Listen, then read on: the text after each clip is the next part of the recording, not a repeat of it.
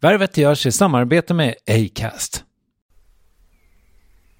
Värvet presenteras i samarbete med Nasonex, utomhusmöjliggöraren, som de inte kallar sig av någon märklig anledning. Men det är i alla fall Sveriges mest köpta antiinflammatoriska nässpray mot allergisk snuva. Och nu kommer ett litet test, så fram med papper och penna du som lyssnar, nu kör vi. Fråga 1. Vill du vara ute mer i naturen? Fråga 2. Sitter du framför en skärm lite för mycket? Fråga 3. Är du allergisk? Om du har svarat ja på någon av frågorna så tycker jag att du ska bege dig till beanoutsider.se. Jag vill för övrigt poängtera att Nasonex nässpray är ett receptfritt läkemedel från 18 år för behandling av symptom vid säsongsbunden och perenn allergisk snuva. Rådfråga läkare om du är eller tror dig vara gravid eller ammar eller om du planerar att skaffa barn, har en obehandlad infektion i näsan, nyligen har genomgått en näsoperation eller har en skada i näsan. Får ingen effekt inom 14 dagar eller om du redan använder läkemedel med kortison ska du kontakta läkare. Använd ej mer än tre månader utan läkarkontakt. Stort tack Nasonex och beanoutsider.se.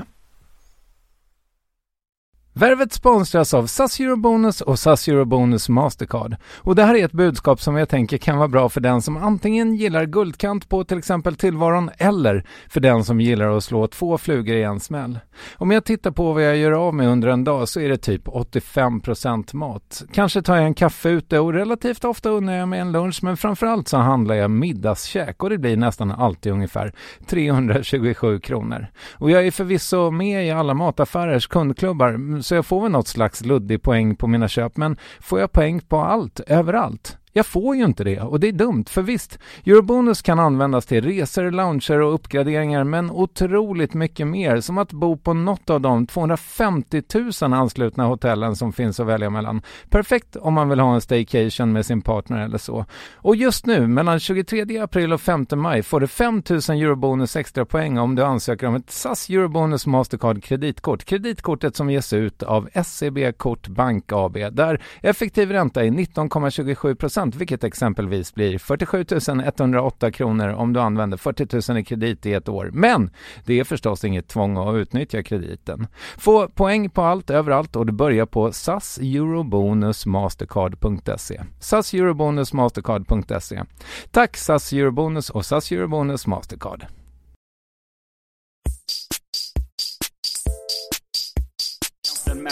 Extrema bekräftelsepundaren du har haft framför dig hittills. Värvet. Värvet. Värvet. Värvet. Värvet. Värvet. Värvet. Värvet. Hej, det här är Varvet avsnitt 17 med mig, Kristoffer Triumf. Dagens gäst är serietecknaren och rapparen Simon Gärdenfors. I förra veckan så var Annika Lantz här och hon berättade att hon skriver alltid sina, eh, allt hon säger i radio. Och då blev jag så influerad av henne, så nu har jag också börjat med det. Men då känner jag att jag kan inte riktigt leverera det på samma coola sätt som hon gör. Så ni får leva med det, att det kanske låter lite styltigt de här introna nu mera. Men eh, jag tänker att eh, det, det är svårt och därför så måste jag göra det. Hur som helst, Simon Gärdenfors. Hans namn har varit bekant för mig väldigt, väldigt länge. Och jag minns till exempel eh, att jag läste om bokprojektet Simons 120 dagar. Vi ska prata mer om det alldeles strax. Och jag kommer också ihåg att han har varit programledare ett tag och sådär. Men jag har aldrig haft riktig koll på honom. Sen upptäckte jag honom på nytt nu när han var med i en annan podcast som några bekanta till mig gör. TS Knas. Till slut kommer någon att skratta. Eh, och då blev jag nyfiken på hans serieroman Död kompis. Och så köpte jag den och läste den med stor behållning. Och sen efter det så upptäckte jag att hans band Las Palmas hade gjort en cover på Black Alicious Alphabet Aerobics. Eller kanske inte en cover men någon form av tolkning av. Ja, kolla gärna upp alla de här referenserna, det är värt det. Om intervjun vill jag bara säga att det är svårt för mig att prata om de här grejerna med alkohol och droger som vi gör om en stund. Jag är inte riktigt klar över var jag själv står. Ibland är jag säker på att jag har ett beroende. Andra gånger tycker jag bara att jag är en mediekille som har festat för hårt. Det är i alla fall väldigt uppenbart för mig att jag har gjort det. Och att jag har gjort av med väldigt mycket pengar och väldigt många hjärnceller på det. Jag blev nykter när jag var 30 och då hade jag verkligen levt utan mål och mening i typ 10 år. Men jag lärde mig förmodligen en jävla massa grejer under de åren. Det var inte så att jag var bänkalkis på något sätt. Utan jag hade jobb och skötte dem eh, halvdant och sådär. Men jag är liksom inte säker på att jag hade varit på en bättre plats om jag inte hade upptäckt alkohol och droger. Jag måste leva med det faktumet att så här är det.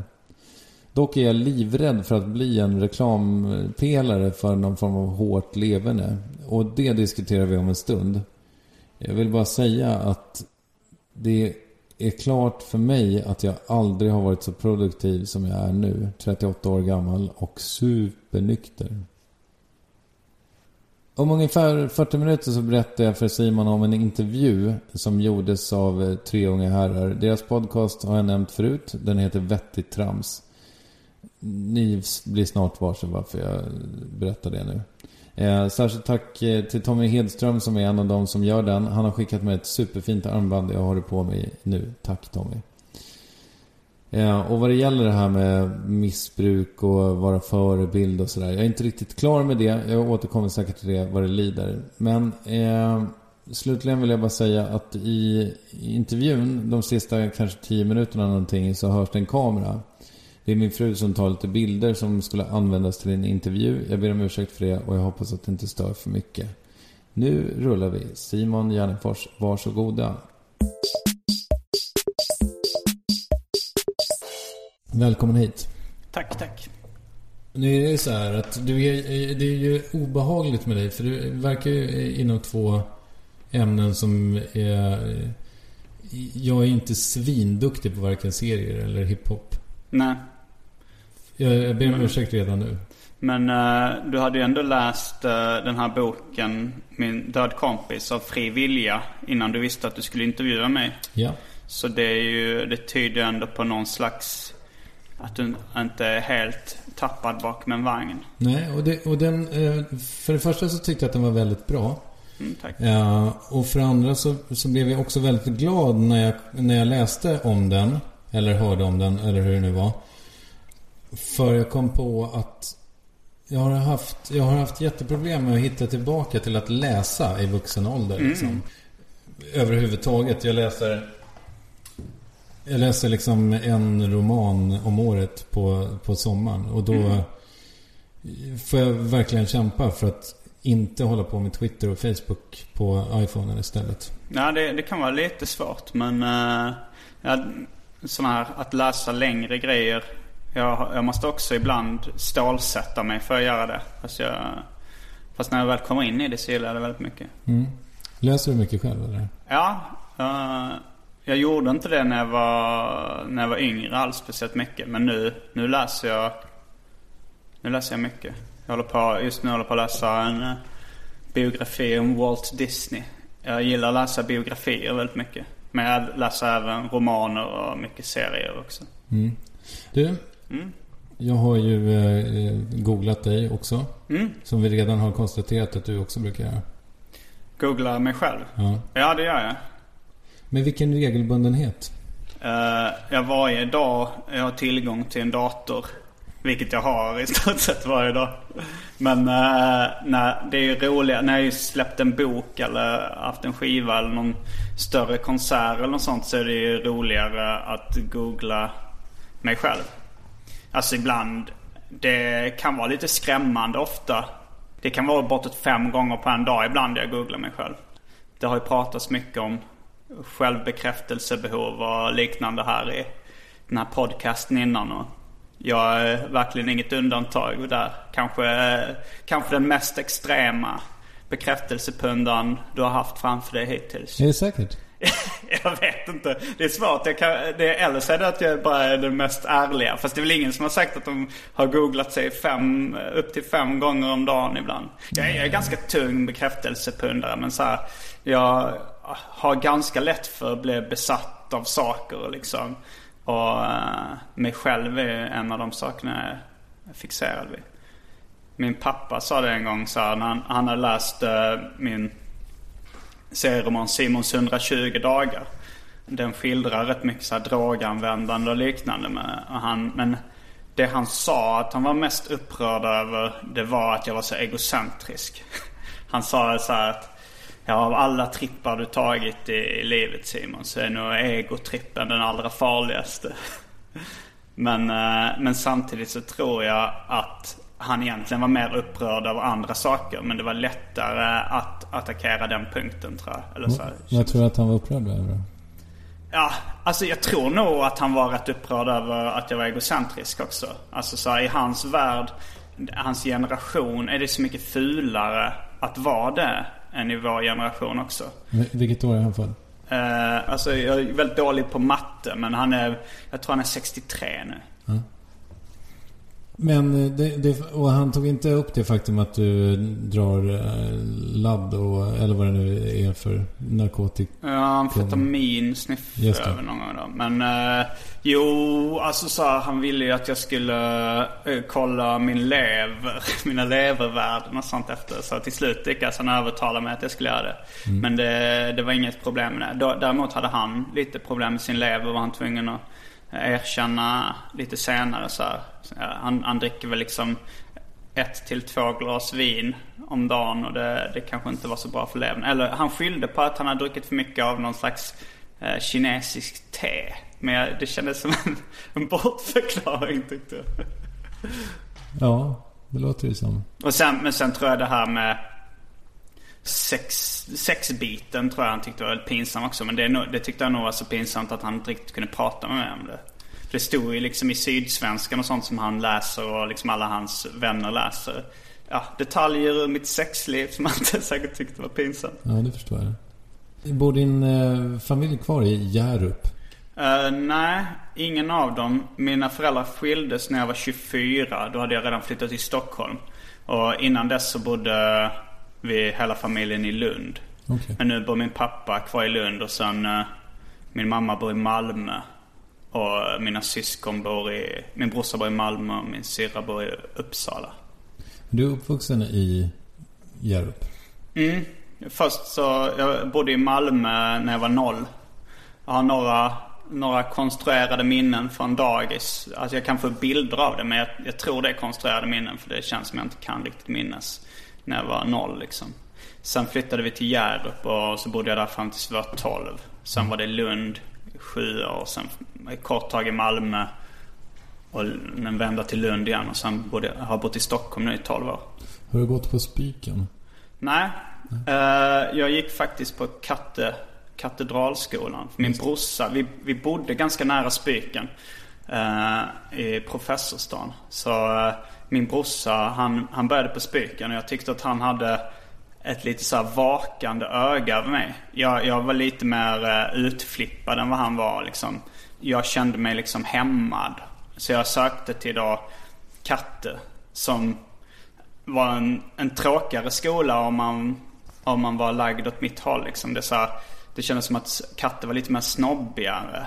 Och så, där. så jag tyckte det var rätt jobbigt på något sätt. Alltså de flesta av mina kompisar gick på Spyken så jag hängde mycket där. Och, Det hade varit oproportionerligt många eh, Varvet-gäster som hade gått på Spiken annars. jag var Det det Jesper. Rönndahl och typ någon till. Ja, och eh, David Batra. Mm. Eh, men vad, alltså, vad finns i Hjärup? När jag bodde där, då fanns det bara så postbank och kiosk och låg och mellanstadieskola. Jag tror inte ens det fanns en pizzeria när jag växte upp där. Nej, det fanns det faktiskt inte. Vi var tvungna att uh, köra in till Lund för att hämta så här, take away pizza någon gång. Men nu så finns det en pizzeria. Om det inte den har lagt ner. Och sen uh, Hjärups claim to fame nu som de byggde efter jag flyttat dit är Jakriborg. Som är någon slags uh, medeltida inspirerad by. Som ligger precis på andra sidan tågspåret där riktiga gamla Hjärup ligger. Och det ska vara så här inspirerat av medeltida Lützen. Så de har så här, det ser väldigt kitschigt ut. Med så här brunnar som inte fungerar. Utan bara så här stenbrunnar som ska se ut som, som gammal medeltida brunnar. Alltså som en turistattraktion? Ja, folk kan bo där. Det var rätt Aha. poppis. Så rätt många, många så arkitektstuderande och liknande åker ut till Jakriborg för att titta på det med så här skräckblandad förtjusning. Okej. Eller, Men annars tror jag Hjärup är en gammal vikingaby. Som alltid haft så här, ja, 3000 invånare. Nu har det ökat lite men också fungerat mycket som en sta- sovstad för folk som jobbar i Lund eller Malmö. Din farsa är professor, eller? Mm. Kognitionsvetenskap. Vad är det? Eh, Det är alltså en slags tvärvetenskap med alltså datalogi och filosofi och lingvistik och massa annat. Alltså ko- eh, kognitiv, det handlar om hjärnan och vetande och liknande grejer. Har, har, har det påverkat dig på något sätt? Ja, det har det säkert gjort. Alltså, jag tycker kanske det mest uppenbara är väl så här att han satt alltid och gjorde böcker, liksom skrev böcker under min uppväxt. Och det har jag säkert undermedvetet imiterat. Att det känns som en sån grej man, man gör. Liksom, sätter sig och gör en bok. Ja, ja. Eh, vad, vad- vad gör din mamma? Hon har nyligen blivit pensionär. Eller hon vill inte, hon tycker att pensionär låter för gammalt. Så hon föredrar att man säger aktiv senior. Vilket jag, jag, jag, vet, jag vet inte om hon skojar. Nu tror jag hon tycker det är okej att säga pensionär. Men eh, hon eh, började som programmerare.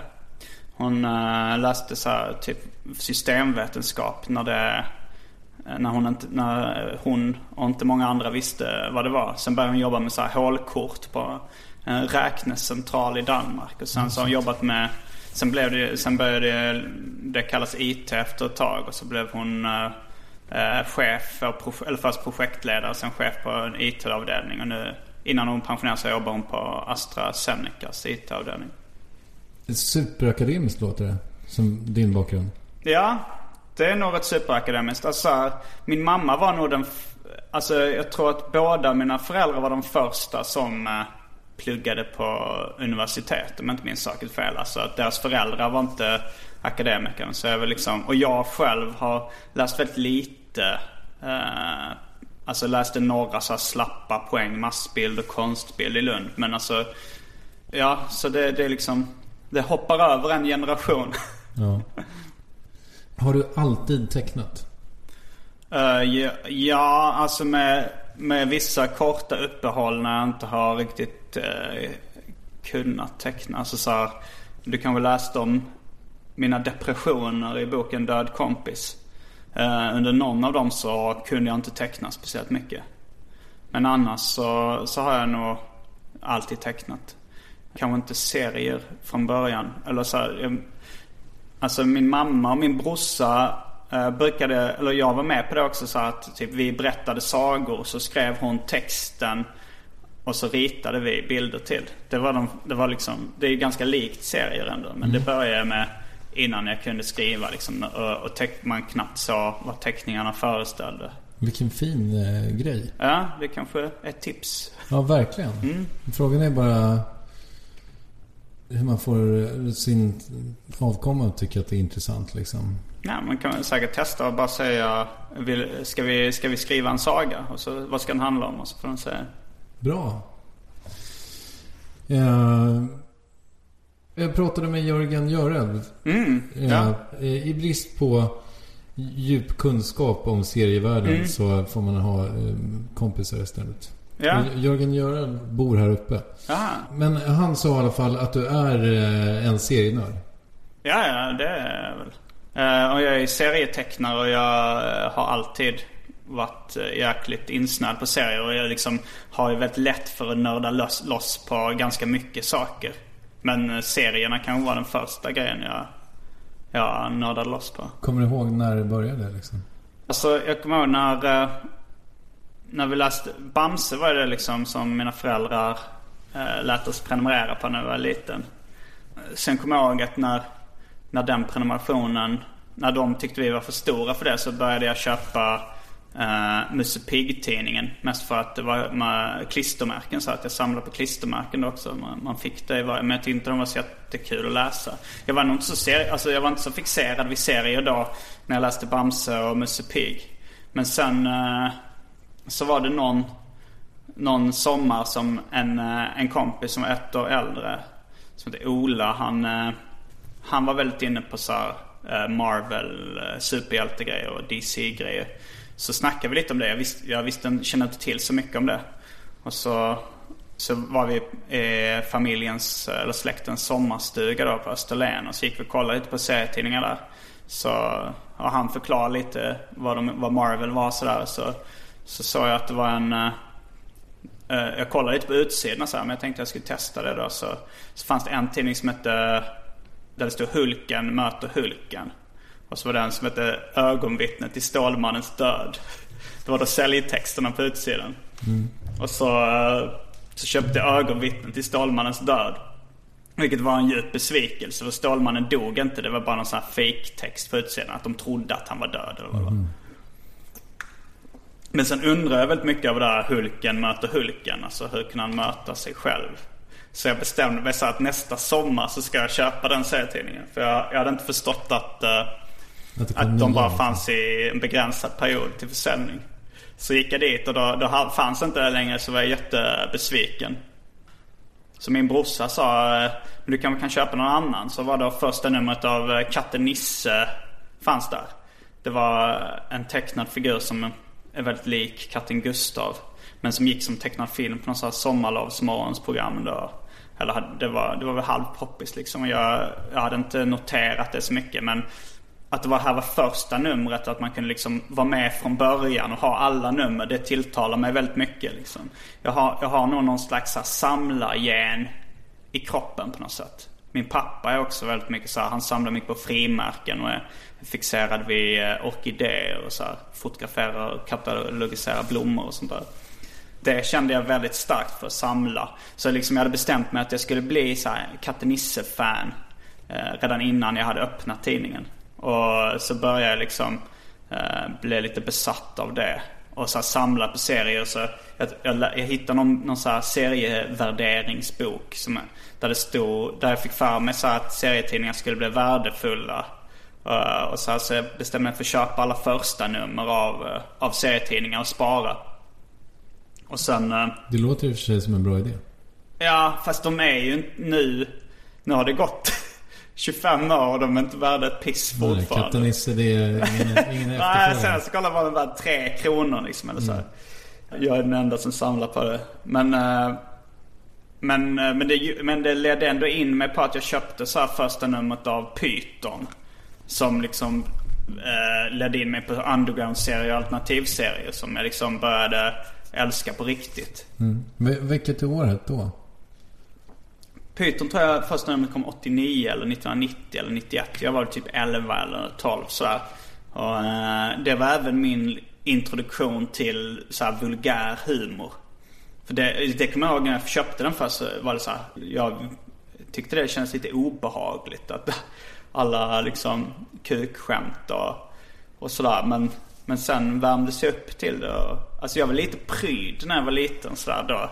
Jag tyckte inte det var så kul när, när, eh, när folk liksom eh, drog Alltså såhär prepubertala sexskämt. Det var väl ingen, hoppas jag, som hade erfarenhet av sex när vi var 8-9 liksom. Men, eh, men jag, ty- jag tyckte mest det var obehagligt liksom. Ingen i min familj skämtade på det sättet. Så, men när jag upptäckte Python och sådär så började jag tycka det var rätt kul. Och när började du liksom teckna riktiga serier själv? Jag började komma igång rätt mycket i den vävan. Fast redan innan så hade jag, hade jag tecknat superhjälteserier med mina kompisar på, på fritids. Vi startade ett eget serieförlag. Jag och tre, fyra andra killar som tecknade superhjälte. Det hette Hips. Vi visste inte då att det betydde höfter på engelska. Men det var väl så här Håkan, Per och Simon. Och sen så, fick, så skulle vi blanda ihop då Simon. Vi var två som hette Simon. Det var jag och en kille som hette Simon Persson. Han fick ta i då. Eftersom, Eh, och det var även då så här, jag började kalla, eller när, det var när jag började på dagis med Simon Persson som jag började kallas för Simon G då. För det var Simon P och Simon G. Och det stod till och med på min, eh, mitt fack på dagis då, Simon G. Så det, det artistnamnet har hängt med länge. När, när blev det allvar? Och teckna serier. Ja. Jag, vet, jag, de här superhjältescenerna kändes inte speciellt allvarliga. Och sen eh, när, när Python kom. Då började jag eh, vara väldigt sugen på att teckna den typen av serier. Så då började jag göra eh, fanzine tillsammans med mina kompisar. Eller först började vi jag och Kalle Törn som jag har både gjort musik och massa serier med under hela uppväxten. Vi, vi gick på samma skola då i, i Hjärup. Så, och han, han var också inne på MAD och, och Python. Vi, hade- vi hade lärt känna varandra redan på dagis men, men då så började vi bonda igen på grund av vårt serieintresse. Så. Då började vi låna, jag lånade någon bok som liksom, där man kunde lära sig teckna serier som heter Proffsen lär ut hur man gör. Med två usla skämttecknare som lärde ut så här hur man tecknade. Och vi, vi började så här teckna Python-inspirerade serier. Då. Vi gjorde en serie som heter Bonnen. Och det var så här, vi var så inne på det så vi joggade hem på rasterna för att sätta oss och teckna. Okej. Och sen joggade tillbaks. Och, eh, och sen gjorde vi ett fanzine. Men då, då, då hade jag nog inte riktigt liksom förstått att jag skulle kunna bli publicerad i riktiga tidningar något sånt där. Jag hade rätt låga förväntningar om det. För jag kunde ju ändå jämföra mig själv med dem, mina idoler. Mm. Hur gammal är du här nu? Eh, då, ja nu är jag nog 12-13 fortfarande. Sen Megapyton och Svenska serier fanns det en tidning som hette det också som man kunde, så här, där det stod att man kunde skicka in sina serier till. Och Megapyton de började publicera så här eh, annonser för fanzine också.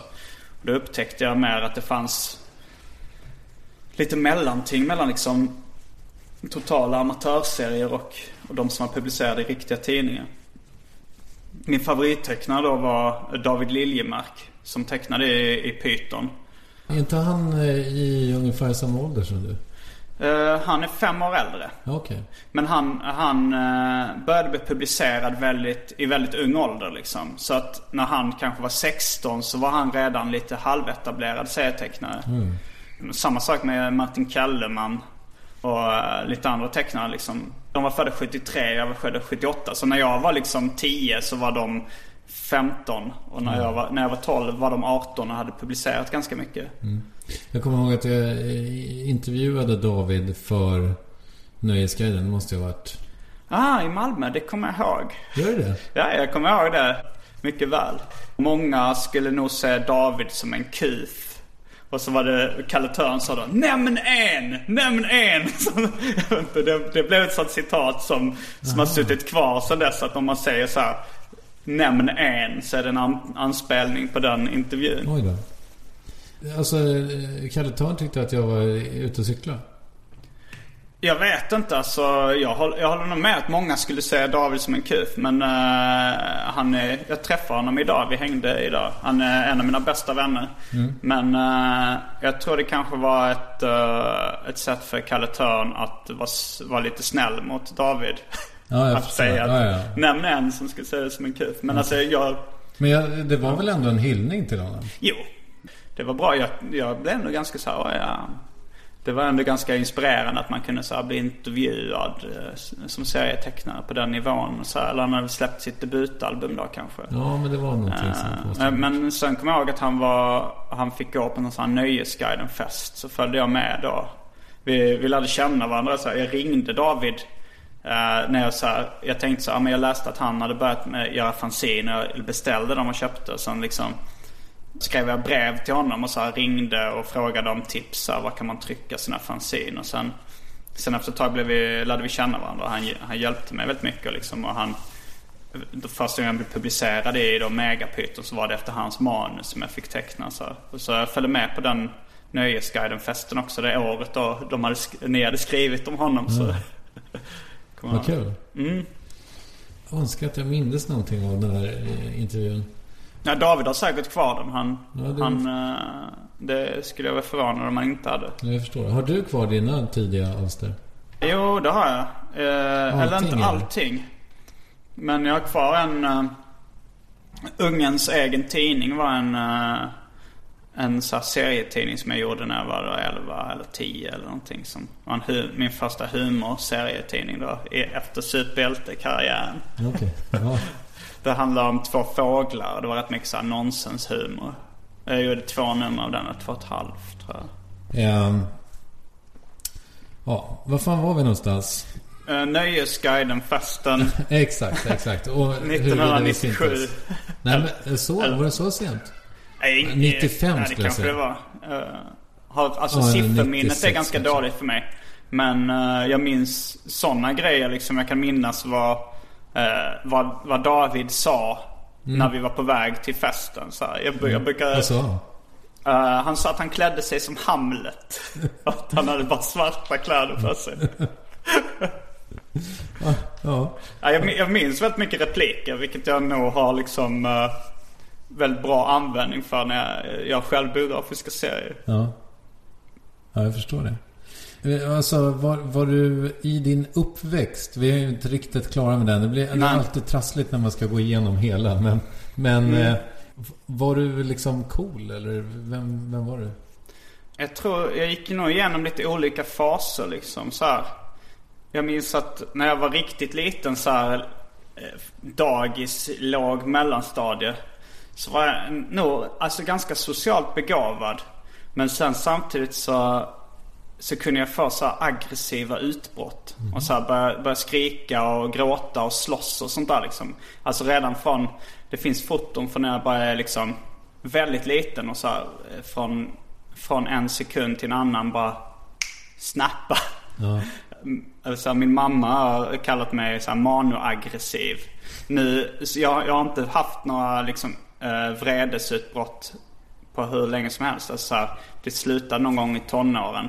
Alltså i mellanstadiet kanske det, det, jag började lugna ner mig rätt mycket. Så det, men det, det var liksom ett litet problem för mig då. Det, det kommer jag ihåg när så här, någon tjej i klassen så här, gick igenom vilka, vilka killar hon tyckte var söta. Så, så, här, så liksom, ja Simon, ja du, du är söt och så här, men eh, du får ju sådana utbrott ibland. Så, så det, det satte ändå käppar i hjulet för mig. Ja. Eh, socialt sådär. Men annars så var jag nog... Ja, jag, jag hängde, när jag var liten hängde jag rätt mycket med nördar liksom så här, som höll på med rollspel och dataspel. Jag älskar att spela Commodore 64 och sådär. Och, och serier och sånt där. Men jag reflekterar nog aldrig speciellt mycket över att det var nördigt. Nej. Men sen också så var det så att jag hade en, jag har en storebror som är två år äldre.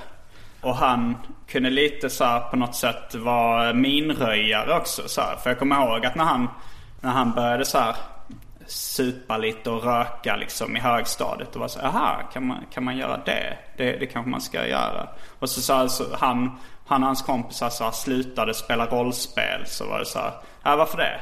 Nej men det, det, man får lite dåligt rykte eller något sånt. Så och jag hade inte tänkt på det innan han sa det så här. Jag tyckte inte rollspel var speciellt kul. Jag var mer inne på serier och, och musik och, och sånt där. Så jag tänkte jaha, ja, men då. Och sen i högstadiet så här, då, då skulle jag nog säga att jag, jag kanske var i ett populärt gäng. Men kanske inte den som var, hade högst status i det gänget. Va, och vad var ert gängs grej då? Alltså, var ni rökargänget eller? Ja, det var nog ganska mycket bus sådär också. Så att man gömde en, eh, en burk med surströmming i ventilationssystemet och så här. Sumpade polisbilens hjul liksom när de hade så informationsdag i skolan och sådär. Alltså det på luft? Ja. Ja. Och, ja men så, småhyss liksom och så här. Sno cyklar och sånt där. Så, småkriminella grejer liksom. Och så här. Det, det var, vi var ändå ganska så här, det var, ing, det var inte så många av mina kompisar då som hade så här trasiga bakgrunder direkt. Utan det var nog mer så här uttråkade busfrö-grejer. Så ja, det, var, det, var, inte- det blev aldrig någon, någon, någon större fara med det liksom. Så det, jag halkade inte in på den kriminella banan direkt. Nej. Gjorde du musik redan då på högstadiet så eller? Du säger att du var inne på det men... Eh, jag gillade musik när jag var liten. Alltså jag, kommer, jag var en, en av de få i klassen som så var intresserad av, av eh, musik. Jag gjorde, jag gjorde inte musik då. Men jag, jag var inne på så här hiphop när jag var liten. Alltså breakdance-musik som jag kallar det. Så jag höll på, jag, höll på, jag dansade, jag gick på någon sån breakdance-kurs i Lund när jag var sex. Jag med. Ja, Gjorde du också? ja fast jag var mycket äldre. Eh, men, eh, men första gången jag började göra musik Det var nog i, i gymnasiet. Det är också skildrat i Död kompis när jag och min kompis uh, började rappa i ett band där då. Men jag, jag har nog så här, kanske skrivit lite det är ganska, eh, min morfar så här brukar göra lite egna skämtsånger och sånt där. Och han, det gjorde han också med oss när vi var barn. Så när han var barnvakt så någon gång fick vi så, här, så skrev vi låtar ihop så här, Som handlade om när han var barnvakt. Vad härligt. Och så framförde han dem? Ja, så sjöng väl de för kanske föräldrar, var föräldrar när de kom hem. Så. Okej. Han, han spelade munspel ibland kanske också. Härligt. Eh, När blev det allvar då? Det var ganska mycket senare. Alltså så här, vi kom- aldrig riktigt till serieallvaret. Nej, förlåt. Jo, det kanske vi gjorde Ja, men- indirekt. Att, ja. eh, att, eh, att eh, David Liljemark skrev några seriemanus som han bad mig teckna. Och så började jag bli publicerad i Megapyton. Låt oss hålla oss där. Ja. Ska vi hålla oss där Ja, vi inne? gör det färdigt. Okej. ja. ja, så fortsätt. Du blev publicerad där. Mm. Och då, då hade jag gett ut ganska mycket fanzine redan. Vi, alltså de här, från att Ungens egen tidning som jag inte kopierade upp alls. Till eh, Snörvel som jag gjorde i mellanstadiet. Då hade jag, kände jag inte till fenomenet fanzine. Vi- Det var så här Python-inspirerad tidning. Bra namn. Ja. ja, jag tycker både, både Ungens egen tidning och Snörvel är fantastiska namn.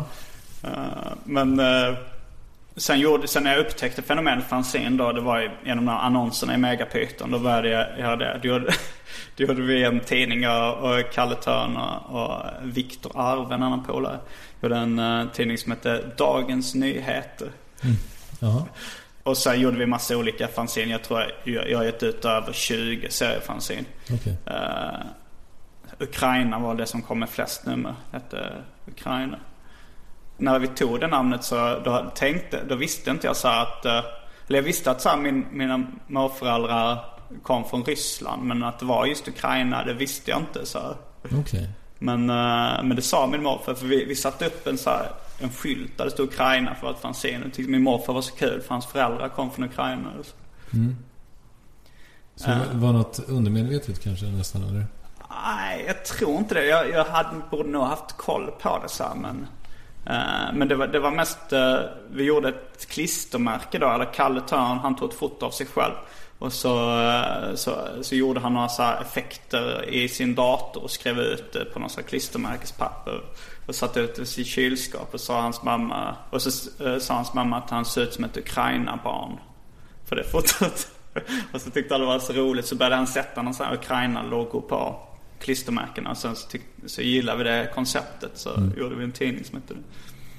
Du har jobbat som redaktör också eller? Mm. Va- Var det då det blev ett jobb med serier? Ja, alltså jag började då teckna först. eh, Eller första gången jag blev publicerad, då gick jag nog i högstadiet tror jag. Eller jag tecknade en serie för Kamratposten, en sån här baksida. Okej. Så det var första gången jag blev publicerad. Sen, sen försökte jag bli publicerad i, i... Jag skickade in lite skämtteckningar och sånt till lite olika tidningar. Så här Python eller Megapython. Och jag skickade in något till Lundagård, var någon lokaltidning och så här. Men då blev jag refuserad. Sen så blev, fick jag då teckna efter Davids manus och sen fick jag göra, e- gjorde jag egna manus också som blev publicerade i Megapython. Jag började även teckna för en, en gratistidning som hette Monitor som fanns i Lund. Där lärde jag känna ganska mycket av, eh, av eh, mina kompisar. Liksom så här, finns det en annan tecknare som i min ålder som också håller på. Jag kommer ihåg så här, jag såg hans illustrationer i Monitor då och tyckte de var fantastiska. Jag blev nästan lite knäckt över att så här, det var en kille som var lika gammal som, som tecknade bättre än vad jag gjorde. Och så här, Fast sen var det folk som sa, ja men han, eh, han lyssnar också på hiphop och så här, Det var någon som har gått i hans klass. Så insåg jag nog att vi skulle nog komma rätt bra överens. Att vi hade bra eh, gemensamma intressen och så. Så, så blev vi kompisar. Vad är dina, vilken är din posse liksom? I övrigt? Jag hänger ganska mycket med serietecknare och, och, eh, och rappare. Eller så här, musiker. Som du har kvar sedan dess? eh, I, i viss del, Nej, eller? nej, alltså då... De rapparna i Lund på den tiden. Det var inte riktigt de jag umgås med mest nu. Men jag, jag har nog hamnat i en annan... Jag, bör, jag började liksom bli lite mer eh, seriös med rapmusiken. Eller inte seriös, utan det var mer... Ja, när jag på något sätt, eller Las Palmas då blev någon, någon form av namn. Då hamnade jag i en klick som var mycket senare liksom med, med folk som var kanske fem år yngre än vad jag var. De, de som är maskinen nu, liksom Frey och, och Herbert och, och lite rappare i den kretsen som jag, som jag umgås med. Är, är du en late bloomer med det där på något sätt? Med rappen? Ja. Ja, det var ju de eh, att jag började då i, eh, i gymnasiet och sen eh, fick jag sparken från det rapbandet. Eller så, jag halkade lite in på ett bananskal. Det var, det var så att eh, jag retades med folk som rappade så här, och, och kanske imiterade deras texter eller någonting. Och så, så var det ju då en kompis som sa att, eh, till en kille som var med i ett band. Att jag, jag tror att han håller på sådär för att han själv vill börja rappa.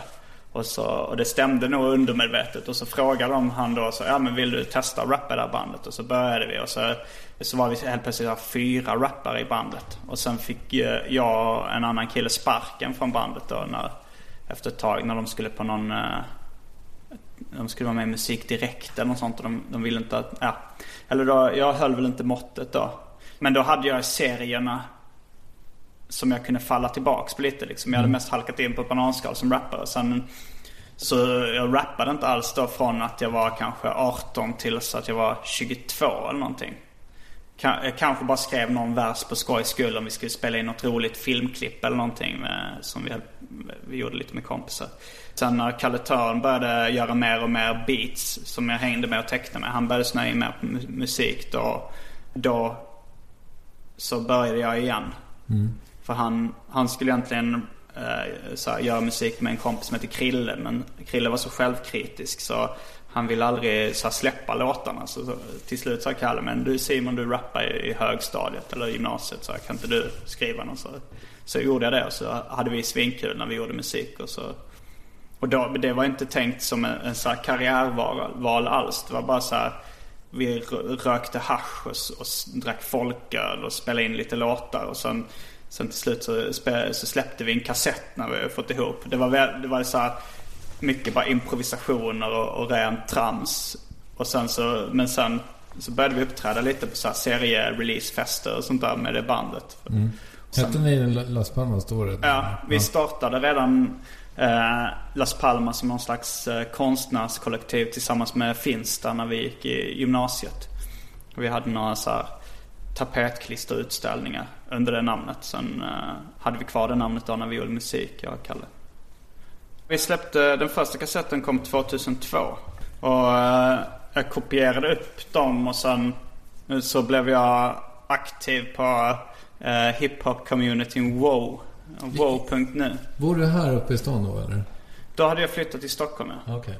Jag, jag tecknade mycket då för, för Megapyton. Och gav ut fanzine samtidigt. Gav ut fanzinet Ukraina. Och blev ganska så här, Blev ganska fixerad vid det också. Och ge ut det fanzinet och så här. Eh, publicera, hit, liksom, pu- publicera Bromander och några andra så här unga serietecknare som, som jag hade upptäckt. Så det fanzinet blev rätt bra. Och jag skickade det då till, eh, till Megapyton-redaktionen också där Mats Jonsson, serietecknaren, var redaktör då för tillfället. Han ville sluta och han skulle nog teckna då eh, Hey Princess då, den boken. Och han var rätt sur när Egmont köpte Atlantic som var det förlaget. Så han ville sluta och då eh, så tyckte han att eh, Ukraina var ett bra fanzine och ville så tipsa om att jag kanske, han sa om jag flyttat till Stockholm och, och sökt det här jobbet så ska jag rekommendera dig som redaktör på Megapyton. Och så gjorde jag det. Och så började jag där. Så det var då jag flyttade till Stockholm. Då var jag 21. Det blev nästan att hela så här, vårt gäng då flyttade upp Ja. och började hänga här. Och då, och då hade du plötsligt lön liksom? Ja, först hade jag så en halvtidslön för Mats Jonsson eh, hängde kvar. Så han ville inte riktigt släppa det jobbet rakt av. Så vi, vi delade på tjänsten som redaktör på, på Megapyton. Och Ernie hade vi också ansvar för det och, och lite annat. Så jag hade en halvtidslön. Till, till slut så fick jag en heltidslön när, när Mats Jonsson slutade helt då. Men då såg jag en fram... Då, då var det så här. Jag tänkte jag kan ju kanske spara ihop lite pengar av den här höga heltidslönen jag hade. Och så kan jag gå på a-kassa sen och sen kunde jag ändå se framför mig liksom två år med eh, utan att behöva ha något så här lönejobb. Och bara teckna serier och göra musik som jag hade liksom fastnat för då. Så det var ganska svårt att se upp sig från en så här, för att så här, serietidningsredaktör var ändå lite ett drömjobb jag hade haft när jag var liten. Men jag, jag insåg att jag kanske skulle kunna ha ännu roligare än så. För det var ändå ganska mycket som ett vanligt kontorsjobb liksom. Men Blev det ännu roligare? Ja, absolut. Det blev det. Det känns som att allting du gör har så, ursäkta, men ändå ganska begränsad publik. Mm. Hur fan, hur, hur går det ihop liksom? Ekonomiskt? Ja. Eh, jag lever ganska mycket på stipendier. Är det så? Ja. Jag får ju stålar för liksom spelningar och böcker och sånt där också. Men eh, jag har fått mycket stipendier från Konstnärsnämnden och Författarfonden och andra ställen. Okej. Sen så har jag ju liksom gått rätt mycket på bidrag genom åren också. Så här, när, efter gymnasiet så gick jag på socialbidrag.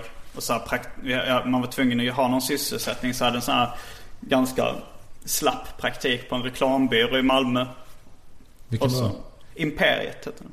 Och sen så liksom efter då Egmont så, så gick jag först på så här. Först var det a-kassa.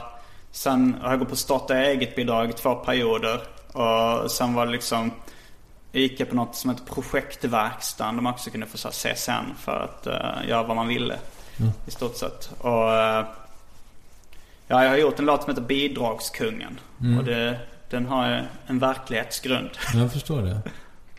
Och det är så det, det, är så det funkar för, än idag liksom? Ja men det, det är nog mer, alltså nu kan jag få rätt, rätt bra betalt för spelningar och eh, få in lite pengar på böcker och serier och... Vad får man eh, om man är en hiphop-duo som kör på Hultsfred? Vi fick, eh, på det senaste nu så fick vi svinmycket pengar för... Eh, men sen la vi 20 000 på, på scenshowen. Kokainpinjata? Ja och typ vi hade, vi hade en, en projektledare som fixade all rekvisita och all, liksom körde oss och hela grejen. Och vi hade en DJ med oss och liksom bokningsbolaget tar sin del. Och, ja, det, det blir kanske inte jätte, jättemycket över i slutändan till, eh, som jag får ut i kontanter. Men eh, hyfsat liksom. Och sen ibland får jag liksom 15 000 när jag gör en solospelning och sådär. Så att så, pengar eh, kommer den vägen också. Men eh, jag skulle nog säga att huvudsakligen så lever jag på stipendier. Jag fick nyligen eh, så här tvåårigt eh, stipendium för Författarfonden. Och då får man lön liksom eller? Ja, eller då, det, det, det blir mer och mer för varje för, Om man får ett ettårigt så är det lite mindre. Sen så är det tvåårigt så är det lite mer. Och sen, sen nu ska jag även åka till Japan i, i höst. Oktober, november, december. Och då får jag försörjning för det också från Konstnärsnämnden. Det är ett bra land vi lever i. Ja. Du, eh, jag är ju nykter sedan åtta år tillbaka vilket jag tänkte då att du, det, det kanske har sipprat in Mm. i, i, i din hjärnbark. Ja. Genom att lyssna på den här skiten. Ja, och jag, jag tycker alltid att när jag klipper mina podcast så... Alltså, jag, jag har gjort 16 intervjuer. 17, 18 kanske. Alla är inte publicerade ännu. Men jag tycker alltid... eh, Jag har ju kommit in på narkotika med flera av gästerna. Men jag klipper nästan alltid bort det. Därför att jag tycker liksom inte att... Ja, men jag vet av Twitter, min, alltså de som skriver till mig på Twitter och sådär.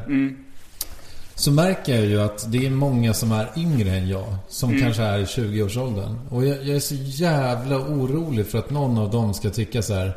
Ja, vad coolt han har tagit metamfetamin. Det, det vill jag också göra. Har- Känner inte du ett sånt liksom... Tycker du inte att det är problematiskt? För ni är ju...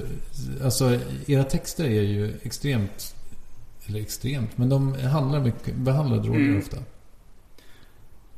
Jag kan ju se liksom eh, ett problem i allmänhet av att så här, att man ska vara en bra förebild. Fast jag, jag orkar liksom inte orkar inte vara det på något sätt. Alltså så här, det, det, I en perfekt värld så skulle jag kanske kunna göra den underhållning jag vill och inte påverka ungdomar negativt. Men eh, om jag väger dem mot varandra liksom så här, Att få göra exakt den underhållning jag vill. Och eh, behöva vara en bra förebild så struntar jag nog hellre i att vara en, en bra förebild. Det är så här, Självklart så kan man ju höra på väldigt mycket så här, eh, drogromantiska grejer utan att bli sugen på att testa det själv också liksom. Men jag är inte helt blind för att det är så. Jag tror säkert det, jag vet att det är många som har blivit sugna på att testa hasch efter att ha lyssnat på Las Palmas och sådär. Jag vet inte om jag tycker det är så farligt heller att, att folk testar droger. Jag tror många av de som, som fastnar i droger har nog någon annan problematik i grunden som, som gör mer att liksom att drogerna är en väg, en väg liksom i det destruktiva. Än att man börjar med droger och sen går allt åt helvete. Men det är ju, det är ju ett problem ändå liksom. Det är så här, eh, det kanske är så att någon uh, lyssnar på mina texter, testar någon drag och sen halkar in i narkomani liksom. Jag tror inte det har hänt att jag har personligt ansvar för någon, någons miss, totala misär. Ja, men när du säger det sådär så tycker jag ju också, då låter det ju fånigt att jag, att jag har problem med det. Ja, nej, nej, alltså jag förstår problematiken. Jag känner också att jag påverkar folk negativt på vissa sätt liksom. Men jag är beredd att offra ganska mycket på, på konstnärliga altaret. Nu känns det ju roligt att, att säga det att man offrar andra människor på, på det. Det är, det är en sak att så här, offra saker för sig själv liksom. Vilket jag också gör. Men det blir ju även att eh, jag kastar in en och annan ungdom på det där altaret. Men fast det är ju inte säkert att du gör det. Nej, det är inte säkert. Men det finns ju en risk att det är så. Jag, jag kan ju inte helt säga så här att det bara är skitsnack. Att, att det leder kanske vissa till, till missbruk. Liksom. För, för jag, jag gjorde någon intervju med tre småkillar och så, pr- så, så var just diskussionen kring metamfetamin. Och så, Jag var orolig för att jag inte skulle ha någonting att berätta i den här intervjun. För det var min första intervju när jag hade gjort Jag hade gjort två värvet och sen så eh, var det någon som mejlade mig och bara Kan vi få intervjua dig? Och då Så för att göra mig intressant så hade jag hört Lite på en annan intervju som de också hade gjort. Det var i podcastform. Och då pratade de om metamfetamin. Och pratade då om att man skulle låta metamfetaminet eh, Man skulle använda det som snö till någonting. Men då, då rättade jag dem och sa att eh, när jag tog det i alla fall. Då, då kom inte det i pulverform. Utan i en trögflytande vätska. Och så kände jag bara i efterhand så här, vad fan berättade jag det för? Det, det är så jävla onödigt. Därför att de är så här 21 år gamla. Och jag vet, att, ja. jag vet att de kommer plocka med sig det där. Och bara, åh. Ja, men jag tycker... Jag är nog ändå för ett mer... eh, säg vad du vill. Var inte så, alltså så här, Att man har en mer avslappnad attityd till det där. Och så får det väl gå åt helvete för de ungdomarna. Nej men jag menar det är så här. Jag tycker ska man, ska man börja begränsa sig så mycket på det sättet att man måste vara en bra förebild. Då, då hamnar man till slut i någon slags präktigt fack också. Där man där man, inte för, där man inte säger någonting som skulle kunna påverka folk negativt eller vara stötande eller något sånt där. Man bara går runt och är rädd för att trampa folk på tårna och sånt där. Det är, det är skittråkigt att, hamna där. Så jag, jag, jag tycker du inte ska vara så hård mot dig själv. Utan, ja, du sa det. Då får, då får det vara så. Ibland kan man också liksom perioder när jag mår dåligt kan jag komma in i sådana här liksom, vad fan sa jag det, det, det för liksom de olika sakerna och eh, att jag stör mig på mig själv väldigt mycket för saker jag sagt. Säg någonting som du har haft ångest över att du har sagt. Det är nog ganska mycket när jag skryter sådär liksom på som jag liksom får, får ångest över. Eller, eller kanske råkar förolämpa någon lite för mycket. Så kan jag liksom få skamsköljningar när jag Ja. tänker på det. Men nu har jag nog börjat känna att nej, jag, jag måste liksom ge mig själv en paus. Man kan ju hamna i ett sånt liksom en negativ spiral där man hela tiden dömer sig själv väldigt hårt. Men nu så tycker jag liksom att så länge jag inte gör någonting fruktansvärt så ska jag, behöva, ska inte behöva skämmas för något jag säger eller, eller gör. Jag tror det, det, det är mycket skönare att känna det. Att det är så här, det är okej. Jag känner, jag känner, ja men fan det är okej. Det var okej att jag sa det. Fast man är ju inte rationell i det där oftast. Nej, det var inte. Men, men det, går, det, det går ändå liksom att, att tänka att det ska vara min, eh, min go-to-tanke. Ja men det var okej, det är lugnt. Att man kan använda det som någon form av mantra. Och det, Ja. det är så du löser din ångest egentligen. Ja, min ångest över just det. Ja. Om du lever så eh, vidlyftigt som jag tror. Eh, Så borde du jobba en del med den kemiska ångesten också. Ja, nej. Då, då lever jag nog inte så vidlyftigt eh, som du tror. Jag, jag vet inte, vidlyftigt tänker jag mig att man, man Vad gör man med mycket pengar? Ja, så är det. Nej, men jag... Serotonin vidlyftigt. Ja, hög omsättning på serotoninkontot. Just det. Eh, just nu, de senaste åren har jag inte alls levt så, eh, haft så, alltså med andra ord, jag knarkar inte och dricker inte så jättemycket längre. Nej. Och har egentligen aldrig gjort det jättemycket liksom. Jag har aldrig haft, jag skulle aldrig säga själv att jag haft ett riktigt missbrukarbeteende. Det har varit så här eh, perioder jag, jag har druckit mycket och, och liksom knarkat så ofta jag fått chansen liksom. Och då, då blev det lite mer toppar och dalar liksom. Men ju, jag har blivit mer bekväm på, på senare år. Att jag inte tycker det är för jobbigt att vara bakfull hela tiden. Och cannabis ger mig väldigt lite eh, för det mesta. Och sådär. Och jag tycker nästan att jag får betala så jävla mycket i minus serotonin dagen efter. Så, här, så att det, det är inte värt det riktigt. Men, men jag, jag, jag knarkar lite då och då liksom så här. Nu är det ganska sällan. Nu blir det kanske några gånger om året. Eller så här, röka lite oftare kanske. Men och dricker gör jag ungefär som vilken medelsvensson som helst ska jag tro. Jag hela tiden. Ja det blir ju ändå att jag tar en öl liksom. Om det är torsdag, fredag, lördag. Så, och sen kanske någon gång ibland på mån, måndag också. Alltså så här, det, det är ändå, ja det är ju en hel del. Men, men nu, nu för tiden brukar jag stanna vid en eller två öl. Har du, Alltså inte på, inte på helgerna då kanske. Men. har du väldigt bra metabolism? Du ser väldigt fitt ut. Det handlar nog mer om fåfänga. Ja, Jag tror nog att de flesta har ungefär samma ämnesomsättning. är det så? Alltså, så, jag, jag tror, alltså det, har, det, har, det är inte bara ju min teori utan det har jag läst och hört sådär också. Att det är inte så jättestor skillnad. Äm, äh, ämnesomsättning, det är nog dels någonting man kan skylla på ifall man är väldigt smal och inte vill erkänna att man är fåfäng eller inte har någon bra aptit. Eller är tjock och inte vill erkänna att man tycker om att äta så mycket. Men jag, jag är väldigt fåfäng. Och därför så, så har jag koll på hur mycket energi jag får i mig. Ungefär. Okej. Är det så, eh, och det är så, så du håller dig fitt också eller? Ja. På, alltså så här, på vardagarna så har jag ganska mycket så här strikta rutiner.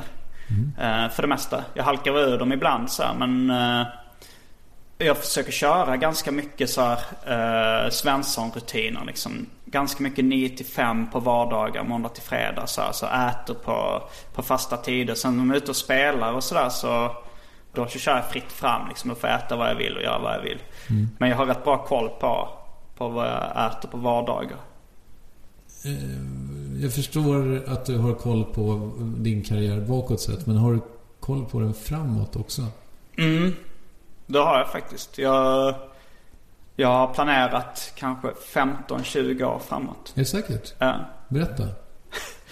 Alltså på, på ett sätt tycker jag det känns lite jobbigt att berätta om hela min, min 20-årsplan. Ja, men du behöver inte, okej du Nej. behöver inte ta den i detalj men... Men jag, men jag har liksom i, i, i stora drag så har jag, har jag Det är fantastiskt. Du är Ja. den första jag har träffat som har det. Nej men jag... Det har blivit mer, mer och mer så med åren att jag, att jag planerar ganska mycket vad jag ska göra. Alltså så här, det tar så lång tid att teckna serier också. Så när det finns med i planen så får man ju lägga rätt lång tid på det. Jag förstår det. Hur lång tid tog det att göra Död kompis? Jag vet inte om man ska räkna så här, om man ska räkna heltid så här eh, åtta timmars arbetsdag. Så skulle jag nog ta, ta, tänka att det tog kanske två år. Men nu så har jag, har jag gjort andra saker emellan. Jag började teckna på den eh, för sex år sedan. Jävlar. Eh, Men sen så gjorde jag Simons 120 dagar och Nybuskis som en annan bok emellan där. Och, och lite annat också. Hur, hur gör du liksom? Gör du en outline så här? Boken ska börja här och sluta där. Mm. Men jag har jobbat på ganska olika sätt med olika böcker. Som Simonsson har 20 dagar, då Då skrev jag hela manuset. Först stödord och sen skisser på varenda ruta. Och sen liksom redigerade, kastade om lite rutor. Och sen tecknade allting. Men med Död kompis då skrev jag mest så här lite ja, konturer till berättelsen. Det här och det här, det här ska hända med stödord. Och så började jag då så här, jag tänkte så här, första delen ska vara bara en massa minnen för vår vänskap. Så, så bara list, gjorde jag en lista på massa minnen jag ville ha med. Och sen så tecknade jag ett och så gjorde jag klart den sidan eller det, om det var på två sidor. Så gjorde jag så här, jobbade sida för sida och gjorde klart det. Och sen så hade jag bestämt att nästa del skulle handla om det här efter. Och, så jag hade en struktur på det så här. Sen, sen tog jag en paus på två år när jag gjorde Simons 120 dagar och massa annat. Och sen kom jag tillbaks till boken och Hur kom det sig att du liksom prioriterade om? Var det att du fick eh, 120 dagar idén och gick igång på den? Ja, det var så att jag fick eh, idén till Simons 120 dagar och då kände jag att jag var, jag tror jag var 26 eller 27 när jag fick den idén. Och så, jag visste hur lång tid det skulle ta att dels göra resan och göra boken. Och dels hur, mång, hur lång tid det skulle ta att göra Död kompis. Jag tänkte att det kanske skulle ta tre år att göra någonting. Och då kände jag att det var roligare att göra Simons 120 dagar-projektet. Vi kanske ska berätta lite om det. Jag reste runt i Sverige och bodde hos folk och det var en resa som var mycket sex och droger och, party. Om man kunde eh, anmäla sig på en hemsida? Ja, man kunde anmäla sig på en hemsida om man ville att jag skulle bo hos folk då och så tecknade jag serier om det. Men jag kände att det var roligare att göra det när jag var eh, 26, 27 och singel. Andra alternativet skulle vara klart Död kompis. Då skulle jag vara liksom som jag är nu. Eh, när jag var klar med allting. Ja. Det vill säga 34. Och eh, min bild då av hur jag skulle vara när jag var 34 var... eh, jag vet inte. Jag tänkte väl att då skulle det vara... Det skulle vara roligare att göra det som ung än som gammal. Då tänkte du att du skulle bo i ett radhus i Vällingby och ha barn och... Jag tänkte nog att det fanns kanske en, en liten risk att det skulle bli så. Ja. Ursäkta att jag säger risk men Nej, det var så jag kände. Ja, det är helt okej. Um, ja, men för projektets eh, skull så hade det varit en risk. Mm. Det har aldrig gått. Om du hade gjort det, om man är i den här situationen och man gör det. Då blir det en extremt så här patetisk eh, 40-årskrisgrej. Kanske ännu mer intressant liksom. För att det är, det är smutsigare och det, det, det är vidare mot din familj. Och det är så, här, så att det hade kanske blivit en, en starkare bok på det sättet. Men det hade ju varit jobbigare att göra. När Simons 120 dagar kom ut i USA. Då upptäckte jag att det fanns ett, en kille som hade ett liknande projekt där. Som hette Red Eye Black, Black Eye. Men det hade, hade floppat rätt så mycket. Den, den, den boken var, det var väldigt få som kände till den. Han och tog en greyhound-resa liksom och reste runt och, och träffade lite folk. Så, och då var det mer fokus på deras berättelser.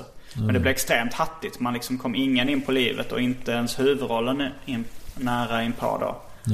Eh, Men ja, den var ganska underhållande i alla fall. Men, Hur gick det för Simons 120 dagar i USA?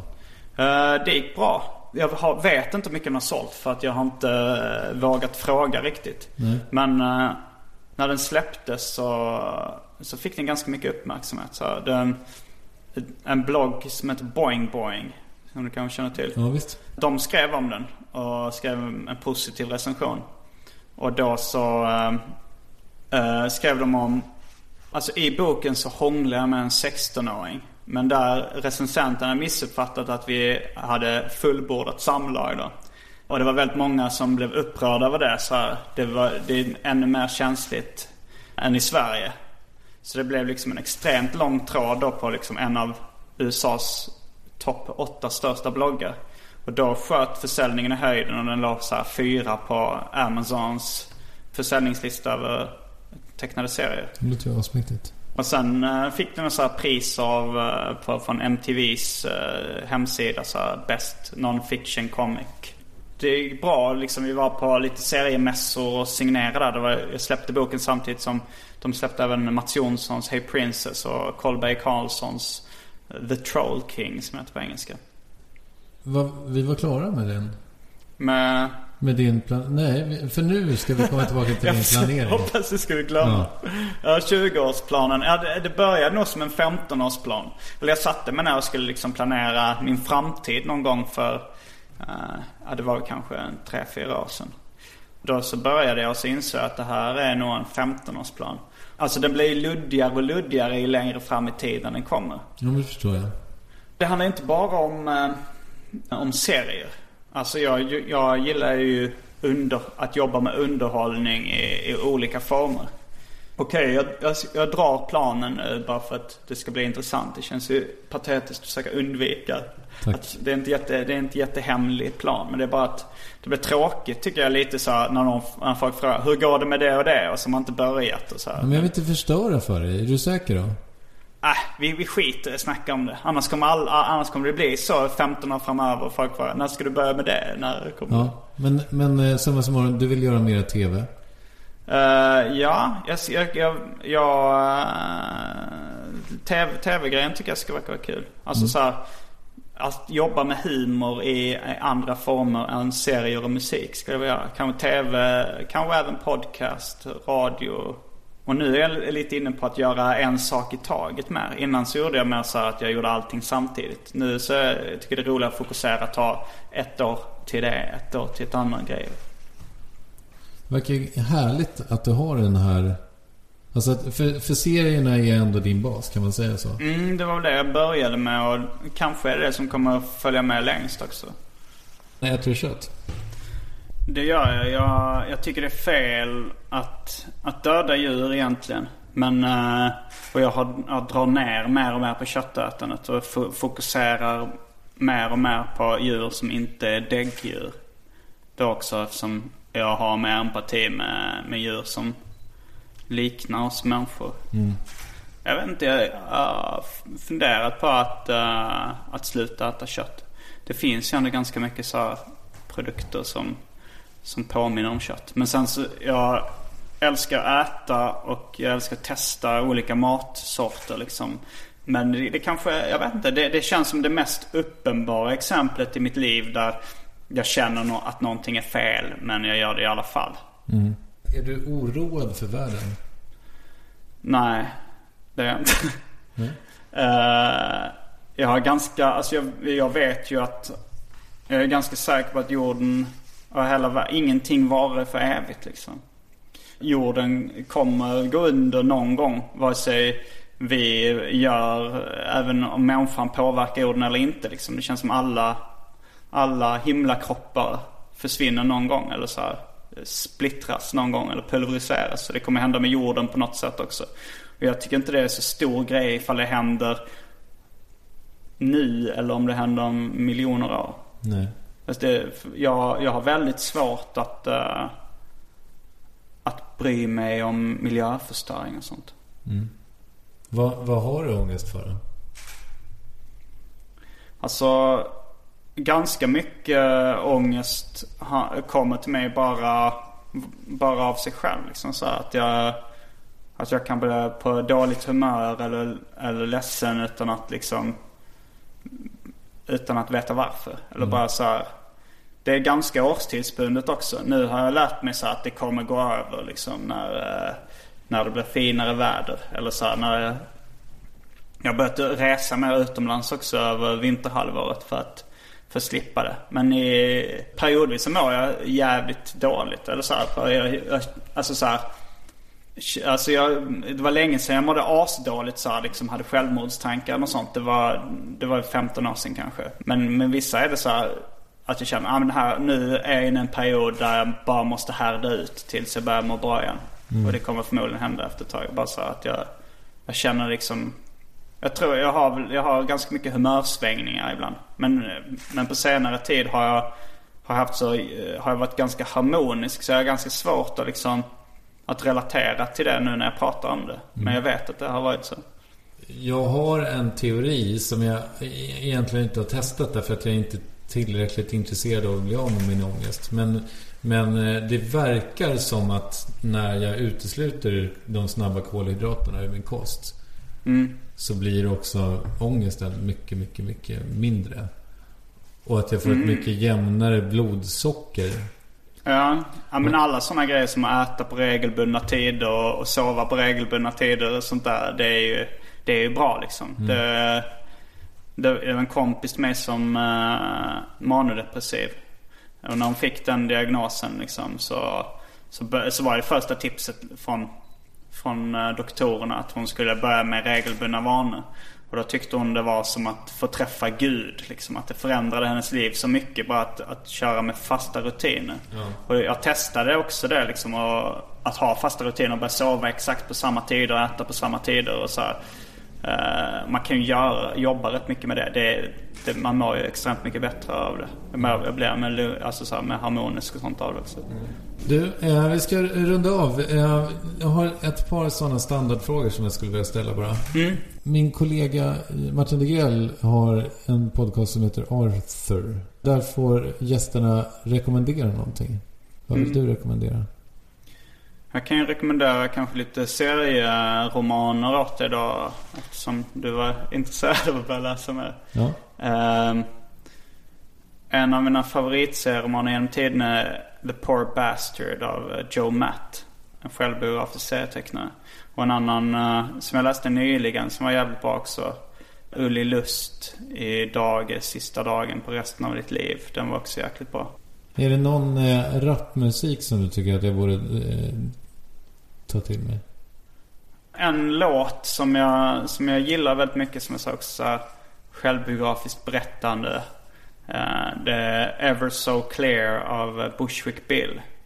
Eh, dvärgen i Ghetto Boys som uh, sköt sig själv i ögat. Det är liksom först en sammanfattning av hans liv och varför han mår dåligt. Och sen så liksom det här när det kulminerar när han, han eh, eventuellt hans flickvän skjuter honom i ögat. Det är lite oklart vad som hände. Det, det finns en liten video till den också. Den kan jag rekommendera. Den är väldigt gripande. Du, eh, vill du att jag ska intervjua någon annan i Värvet?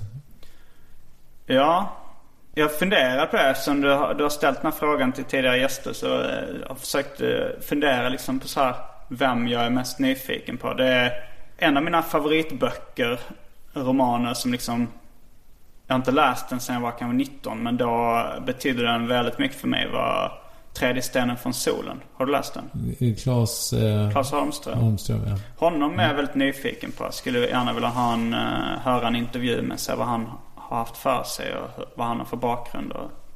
Men han verkar vara inte jättelätt att få tag på. Eller så här, jag vet inte. Jag, jag har försökt typ adda honom på Facebook någon gång och skriva till honom där. Men jag har inte fått något svar. Jag vet inte ens om jag fick tag på rätt Claes Holmström. Just det. Ja, det kanske kan finnas fler. Du, eh, är det något vi har missat tycker du? Eh, nej, jag kan inte komma på något specifikt. Det är så här, jag gillar ju att prata om mig själv så jag har gärna suttit här i två timmar till. Men eh, vi, vi kan sätta punkten. tusen tack för att du kom. Tack själv.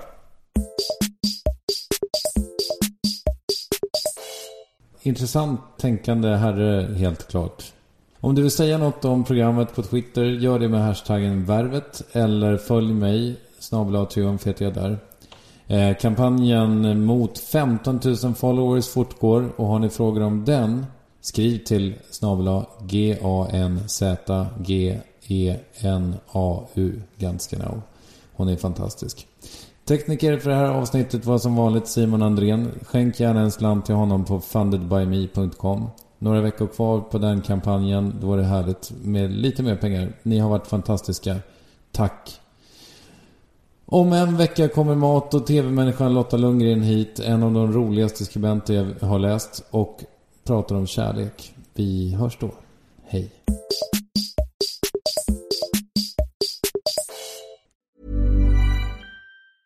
Support for this podcast and the following message come from Corient. Corient provides wealth management services centered around you. They focus on exceeding your expectations and simplifying your life. Corient has been helping high achievers just like you enjoy their lives more fully, preserve their wealth, and provide for the people, causes, and communities they care about. As one of the largest integrated fee-only registered investment advisors in the U.S., Corient has deeply experienced teams in 23 strategic locations. Corient has extensive knowledge spanning the full spectrum of planning, investing, lending, and money management disciplines. Leverage Corient's exclusive network of experts to craft custom solutions designed to help you reach your financial goals, no matter how complex they may be. Real wealth requires real solutions. For more information, connect with a wealth advisor today at corient.com. That's C O R I E N T dot com. Corient.com.